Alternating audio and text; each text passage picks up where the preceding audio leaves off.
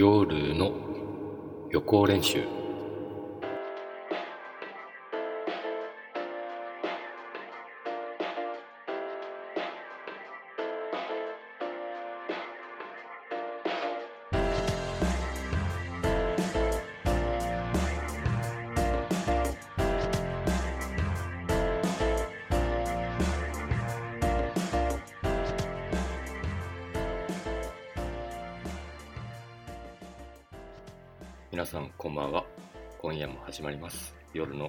時間予行練習でございます前回お酒を飲みながらの収録試みてみましたがビールを飲むタイミングが全く分からず収録中1回も飲めなかったということの反省を踏まえて今日は収録前に飲んできました、えー、かなりいい気分ですのでどのような番組になるか分かりませんけど、まあ、滑舌もちょっと悪くなるかな。ただね、これ、お酒を飲んでたからというわけではなくて、日中、今のお仕事、コールセンターで話しまくりましたので、もう口がね、口の筋肉が何か引きつるというか、もう動かないんですよね、あんまり。ですので、まあ、こんな時間に収録をしない方がいいのかもしれないんですけど、このいい気分のまま番組進めたいと思います。以前にも紹介したんですけど、私の過ごし方、トイレにこもる、こちらご紹介したんですけど、最近その時間にまた拍車がかかりましてね、朝なんて特に15分、20分ぐらいいるようになったんじゃないですかね。と言いますのもね、北海道の冬って交通状況がすごい悪いんですね。雪の影響で遅延とか運休があって、まあ遅刻しないように出社するっていうことがね、すごい気使うんです。それで私の場合、遅刻はあまりしたくはないので、やはり早めに出勤するんですね。で、まあ、運よくダイヤの乱れもなくて、乗れて、帝国通り着いた場合は、今度時間が余るんですよね。そういう時とか、喫茶店に行ってっていう形もあるんですけども、あんまり朝から喫茶店でゆっくりって過ごすのもどうかなと思って、まあ、まずは早く会社に行って、そしてトイレにいればいいかなと思って、今トイレにはいるんですけど、さすがに朝一のトイレ、僕以外誰もいないんですよね。なので人間観察をすることもできないと。あとトイレットペーパーの三角折り。これもやはり衛生上あまり好きでもない人がいるんだなっていうのが分かったんで、ちょっと最近は自粛しているんです。なので過ごし方が何もない。暇だと。どうしようかなと思って最近ハマったのが、ハマってるのかなえー、網だくじを作っています。まあ皆さんも一度はハマったことのある網だくじ。私もこの年になってまた再ブレイクしたわけですが、派遣社員をされたことある方は皆さん分かってると思うんですけど、タイムカードを常に持ってるんですよね。A4 版の紙かな。まあ、それにファイルに入れて持ち歩いてるんですけど、私の場合、そのファイルの中に、その契約書とか会社内での注意事項さ、まあ、様々な紙が結構十数枚最初にいただくんですけど、それも常に持ってるんですね。で、その紙の裏にですね、えー、網だくじ書いている状況です。この網だくじの最後の結果、これはあの立ち飲み屋さんでのお酒のあての一品を選ぶという網だくじをしているんですね。というのも仕事終わりの一杯、これがやはり楽しみで毎回仕事を頑張れてるわけなんですけど、僕の行く、そうですね、最近知った立ち飲み屋さん、お酒のあてもそんなにはないのかな。だからね、網だくじをやるにはちょうどいい品数だったんで始めてみたんですね。なので、一品に関しましては、枝豆の日もあり、もつ煮込みの日もあり、焼き鳥の日もあったり、まあそういう感じでね、楽しみが増えたらいいなってことで始めて、確かに当初はそれなりに楽しかったんですね。ただそれで選んでいる日も数回続くとね、なんだろう、安定なのかな。まあ、どれを選んでも何かしら食べれるし、そんなに外れがないってことのこの安定感がね、なんだろう、ちょっと自分が痒くなってきたのかな。やっぱりスリルが欲しくなってきたんです。ですので、やがてね、今では3分で飲み切ってお店を出る。もしくは、つまみなし。そして最終的には、まっすぐ家に帰るという回答も加えてしまったんで、なんでしょう。スリルは確かに感じれるんですけど、せっかくの楽しみだった網だくじが、趣旨が完全にずれてしまったんですね。だから今では網だくじ選ぶときにかなり緊張しますからね。さすがに不正はしないですし、網だくじで選んだ結果には尊重するというか、そのままの指示に従うようにはしてあるしてるんですけど、ちょっとね、せっかくの楽しみなのに、まっすぐ帰るなんて選んでしまった日には本末転倒ですからね、ちょっとそこら辺軌道修正して当初の楽しみだけの網だくじに戻るようにしようかと思います。まあ最近その立ち飲み屋さん、なぜハマったかというと、昔から日本にいた時、タモリクラブっていう番組が好きで、特にゲストでなぎら健一さん、彼が出ていた回はよく見ていたんですね。まあ、彼が出るイコールお酒を飲みながらの収録なんで、まあ、その緩い空気が好きだったんです。私も小さい時、まあ、小さいっていうか、ね、中学高校の時でしたら大人になったらこんな飲み方をしたいなと思っていたんですよねただ突然二十歳になって海外に脱出したんでねこの立ち飲み屋さんで一杯やるそういう機会を逃してたんで今この年になってようやく実現できたわけなんですもちろんあのパリの方でもね立ち飲み屋というか、まあ、バーのカウンターで飲む。まあ、汚いバーもありますからね。そういう習慣はあるんですけど、やっぱり雰囲気が違うじゃないですか。まあ、大体ビール、ワイン、ね、あと、おつまみって乾燥ものしかないんですよ、大体。ピーナッツとかね。しゃこじゃれたお店ですとね、生ハムとか、うん、そのような生系のおつまみも出してくれるところはあるんですけど、僕が昔見たその立ち飲み屋の絵とはやっぱり180度違うんですよね。周りのお客さんが外人だからかなとも思うんですけどただ僕が立ち飲み屋さんで飲みたいのはそんなビールとかワインチューハイとかじゃないんですよ。ホッピーが飲みたかったんですね。ホッピー皆さん知ってます？あのカタカナで書かれたホッピー。これビールじゃないんですよね。ただ、ビール好きの人の懸念材料の一つのこのプリン体というものがゼロなんです。しかも調べていくと、ビタミンとかね、アミノ酸も多く含まれていて、健康にもいいんですよ。しかも安い。あの、これ単体で飲むものじゃないんですよね。焼酎と割って飲むんですけど、これ自分の好みでね、焼酎とホッピーの比率を変えてあと気候状況とかね、喉の具合とか、お腹の具合とかでも比率を変えれるっていうのが、すごい一人飲みのものにしてはね、暇つぶしとしても最適な飲み物なんですね。なおかつ、美味しいですよ。あの、安くて酔えるっていうことで飲まれる方もいらっしゃるようなんですが、まあ、酔いはそんなにしないんですけどね、僕は味がハマりました。うん、ホッピーにもつ煮込み。これ、やっぱり定番と言われるだけありますね。本当に美味しかったです。ただ、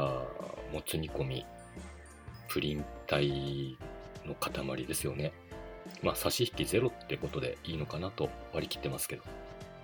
あと、ホッピーの奥深いところですね。専門用語があるんですよ。外と中。外が確かホッピーのことを指して、中が焼酎のことだったかな。だから、ホッピーをね、足していくんですけど、余った分どうしようかと。ということで、焼酎をもう一回頼もうかなと。そういう時に、焼酎をという頼み方じゃなくて、中を注文すると。まあ、そういうやりとりがね、楽しいんですね。大人の世界じゃないですか。そして私がよく行くお店、ちょっと紹介したいと思います。お店、本当に狭いんです。畳2枚ぐらいのお店かな。そこに、まあ、この字じゃないかな。小さい L 字のカウンターと、あと2席のバーテーブルだけがあるんですね。しかもカウンターには誰もいないんで気を使わないんです。僕みたいにね、あまり会話とか苦手でね、飲むときは誰ともあんまり話したくないなっていう内気な方にはもってこいの場なんですね。だって札幌の場でね、こんな一人である種その畳2枚ほどの空間だけど独り占めしながらお酒を飲めるお店って他にないと思うんですよ。ただこのお店、大きい某焼き鳥チェーン店なのかなそのね、お店の片隅にあるんですね。まあ、いわばあの、おまけ的に作られた立ち飲みスペースなんですけど、まあ、あの、喫煙するときにはね、その、焼き鳥屋さんの中に入らせてもらって喫煙させていただくと。まあそういうのもちょっと面白いんですけどね。まああと狭い店内にね、これでもかっていうぐらいあの不釣り合いな大きいテレビがありましてね。そこで大体私が立ち飲みに行く時間帯なので、北海道ですから、ドサンコワイドが流れているので、ドサンコワイドを見ながら一杯。まあ滞在時間って大体15分から20分かな。それを見て JR に乗って帰ると。まあそういうのが私の仕事の後の楽しみの過ごし方です。まあ、話は網だくじの方に戻すんですけど、いや、思い返すとね、私の人生、あの、一つに安定したことがないんですよね。まあ仕事の面もそうなんですけど、だって一番長く続いた仕事が、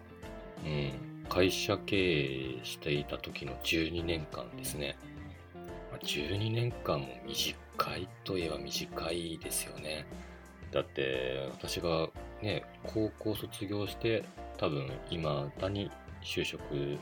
しているとなると、もう勤続30年近くになるわけでしょう。ちょっとなんかフラフラしてるなーって感じがしちゃいますね。会社の経営は、まあ、簡単にも辞めれなかったというのもあったのかな。だからこその12年間続いたのかもしれませんが、その他の仕事はだいたい4年、5年スパンで変えてましたね。まあそんな人生を生きていた僕がですね、自分自身で総括すると、うん、安定というか落ち着いた環境が好きではないってことなのかな、になるんですよね。これ悪く言えば秋っぽいだけなんですけどね。ただ、言い訳じゃないんですけど、秋っぽいとは言っても、その4、5年の期間の間には、必ず何かしらの結果というか、形は残してきていると思うんですね。まあ今回、ね、ラジオのお仕事させていただくことになるんですが、どうなるんでしょうかね。いや、非常に楽しみです。結果が残せるように、そして長く続けるように頑張りたいと思います。さて、そろそろ曲の紹介のお時間ですね。そういえば、唯一リクエストしてくれた青雨さん。青雨さんだったよね。いや、もう久しぶりだから名前もうろ覚えになってしまいました。えー、お元気にしてますか、えー、最初のリクエストから数週間経ちましたが、もう音沙汰がないですね。えーまあ多分ね、私の歌唱力、歌唱力っていうのかわからないんですけど、歌唱力にがっかりされたか、思っていたのとは全然違うなと思われたか、まあ、もしくは一番可能性が高いのが、このコーナー自体に飽きてしまったのではないかと。まあ理由を想像したらキリがないんですけどね。まあ、もし気が向いたらまたリクエストをしてください。お待ちしています。いや、もしかしたら彼氏さんとうまくいかなくて落ち込んでるのかないや、あまり想像はしたくないですね。でももし困っていることがあればですね、相談にも乗れますので、メッセージの方よろしくお願いします。もちろん、皆様からのリクエストもどしどし応募していますので、まあ、ボイスメッセージってことでね、声を聞く、聞かせるのが恥ずかしいと思う方もいらっしゃると思うんですけど、僕も今現在でもすごい自分の声を聞いていただくのが恥ずかしいんですよね。ただ、慣れるとね、結構いけるもんです。ですので、リクエストの方もご応募お待ちしております。よろしくお願いします。やっぱりね、一度だけだったんですけど、リスナーさんからのメッセージを読みながら番組を進行させていただいたんですが、とっても楽しかったんです。あ、これってめちゃくちゃラジオっぽいなーって。若干の興奮とね、まあて言うんだろう、ドリームズカムトゥルーっていうわけではないけど、あ、自分ラジオの世界にこんな形だけど身を置いてるんだなっていう実感がちょっと分けたんですね。まあ、この番組、練習用に始めた番組ではあるんですが、うん、私の緊張をほぐす意味では、うん、今、完全に練習にはなっています。ですので、番組やってよかったなとは思ってるんですが、うん、こんなリスナーさんとのやりとり、まあ、やりとりとまではまだ言ってないですけどね、まあ、貴重な経験をさせていただいたなと思って、当に感謝しながら今も番組させていただいております。あ、早く曲を流さないといけないですね。実はですね、今日は30分で番組を収めようというのが僕のテーマでして、それを実現しようと今している最中です。でもなんだろう、やっぱり話し始めるとね、いろいろ伝えたいこともできてきて、そうなんです。あ、ここ2、3回のコーナー、あの番組か。ちょっと1時間近い番組だったんでね、もう長いよっていう思われた方たくさんいらっしゃると思うんですよね。ですので今回の番組は30分以内にまとめるつもりですので、どうか期待しててください。あ、あのー、最近のコロナの感染者数も若干落ち着き始めてきましたね。この調子で皆さんで頑張れば今年の夏にはオリンピック、そして花火大会も含めてのイベントが通常通り開催されるかもしれませんね。もうイベントロスで大変です。早く日常のね、生活取り戻したいですよね。では期待しながら感染対策を徹底してこれからも頑張っていきましょう。では聞いてください。ジッタリンジンさんで夏祭り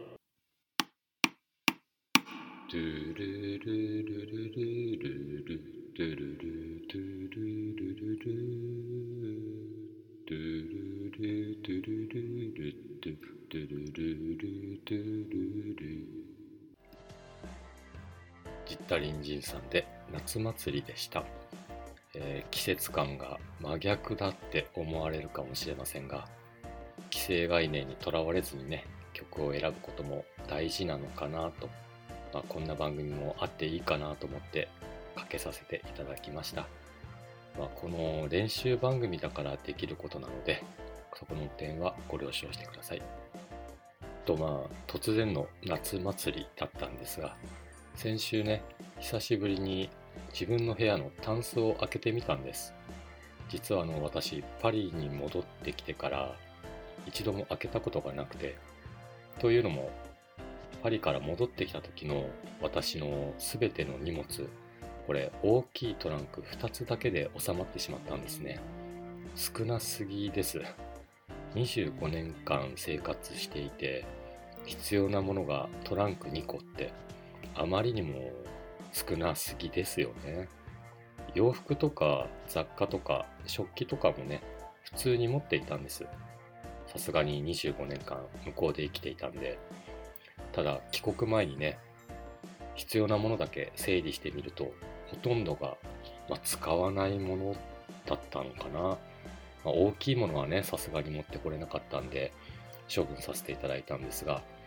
断捨離ブームに乗ったわけでも別にないんだけど、自然な流れの断捨離でしたね。そんなわけで、開けてみました。まあ、帰国してから1年経過したのにね、今更っていう感もあるんですけど、ちょっと怖いもの見たさで見てみました。まあ、基本的にはね、布団とか座布団とか、まあ私のいない間にかさばるものの押し入れ的な存在にこの部屋になっていたんでしょうけど、その中にあったんです。あの、中学校時代に買ったショルダーキーボード。ショルダーキーボードを買ってたんですね。あの、ヤマハさんのですね、多分記憶が正しければね、その当時、小室哲哉さんの TM ネットワークが好きだったんでしょうね。確かに小室さんに憧れていたところありました。あの、音楽スキルゼロだったんですけどね。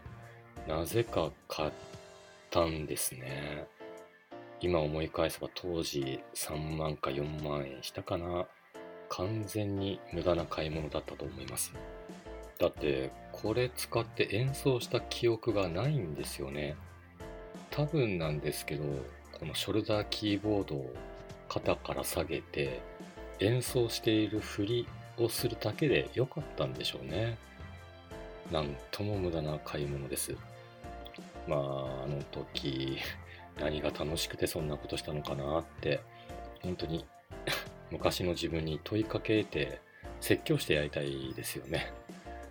普通こういう楽器、高価な楽器買うと音楽に目覚めると思うんですよね。その聴くじゃなくて演奏に。ただ、やっぱり僕の中に演奏スキルというものも全くなくて、ましてや誰かに教えてもらおうっていう考えもなくてね、結局そのままにして、未だに埃がかぶってなく綺麗な状態でありました。これ今売ったらいくらになるのかなって若干思ったりもしますが、まあ自分への戒め的な感じで、このショルダーキーボード大事に持っておこうかと思います。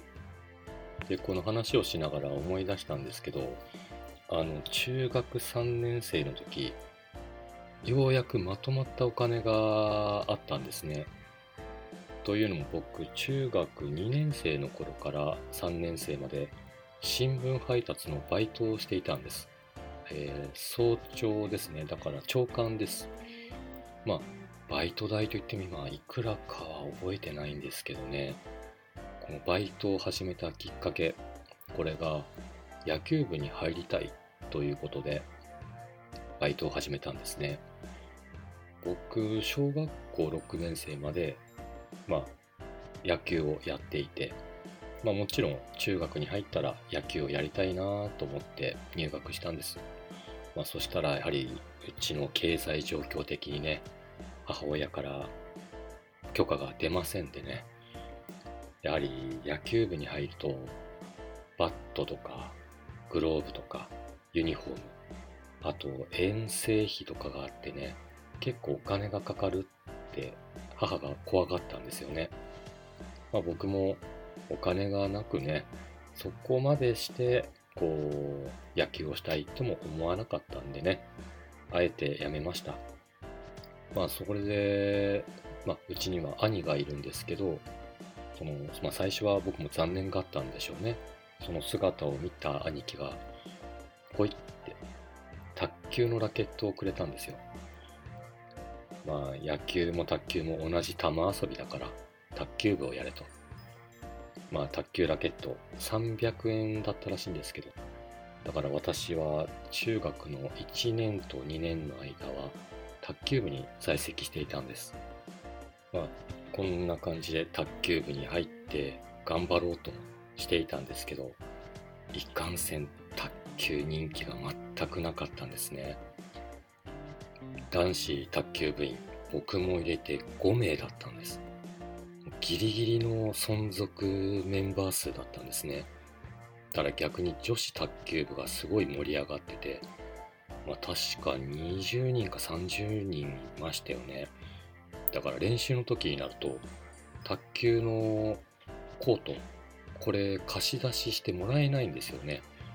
女子はもう人数がいるんで、こう、全国大会みたいな感じを目指して頑張っていたんですが、男子、結局寄せ集めの5人、いろいろな事情があって集まった5人だったんで、もちろん試合にはなぜか出させてもらえなかったんですね。あの、補欠も含めての人数が少ないということだったんですけど、そして練習なんかも、その卓球のコート、男子の分まではなかったので、ほとんどが基礎体力だけしかしなかったんですよ。それこそ今で言うと、もう禁止されてる練習ですよね。あの階段のうさぎ跳びで上がるとか、あと空気椅子、あと卓球の素振り、壁に向かって卓球のボールを打つと。まあ、信じられない活動内容だったんですけどね。で、たまにこう、板が、まあ、かわいそうだと思ったんでしょうね。回ってきて、まあ、5人で練習をするんですけど、やはり5人ですからね。正直、ローテーションをやっていたら、あんまり自分で打つ機会ってないんですよ。まあ、そんな状況だからね、もちろんそこまで上達するわけでもなく、ましてや僕も2年間やりましたけど、卓球に注ぐ情熱、まあ、湧かなかったんですよね。だから早くお金を貯めて、野球部に行こうと思って、中学2年生の頃には、新聞配達、本当に休むことなく必死に頑張りましたね。ただ、悲しいかな。お金が貯まったので、早速3年生になって入部して備品を買ってよしやるぞと思った頃には1年生から野球をしていた人たちとのねレベルが違いすぎることに唖然としたんです。やっぱりブランクが大きかったですよね。2年間卓球をしていたということが。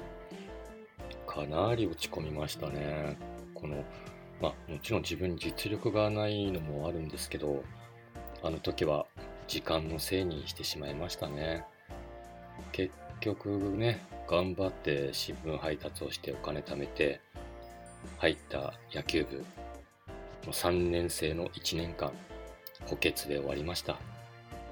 もう悔しかったですね。時間返してほしいです。うん、そんなこと言ってもね、キリがないんですけど、でもこの教訓はなんか今の人生の教訓になってるかなって思います。やっぱりやりたいと思った時に始めるのが一番いいかなと思って。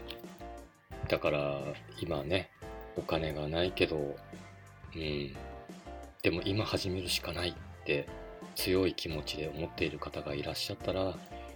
その時はもうご両親のすねをかじってでもね、始めた方がいいと思います。あの、経験した僕が言うから間違いないと思いますよ。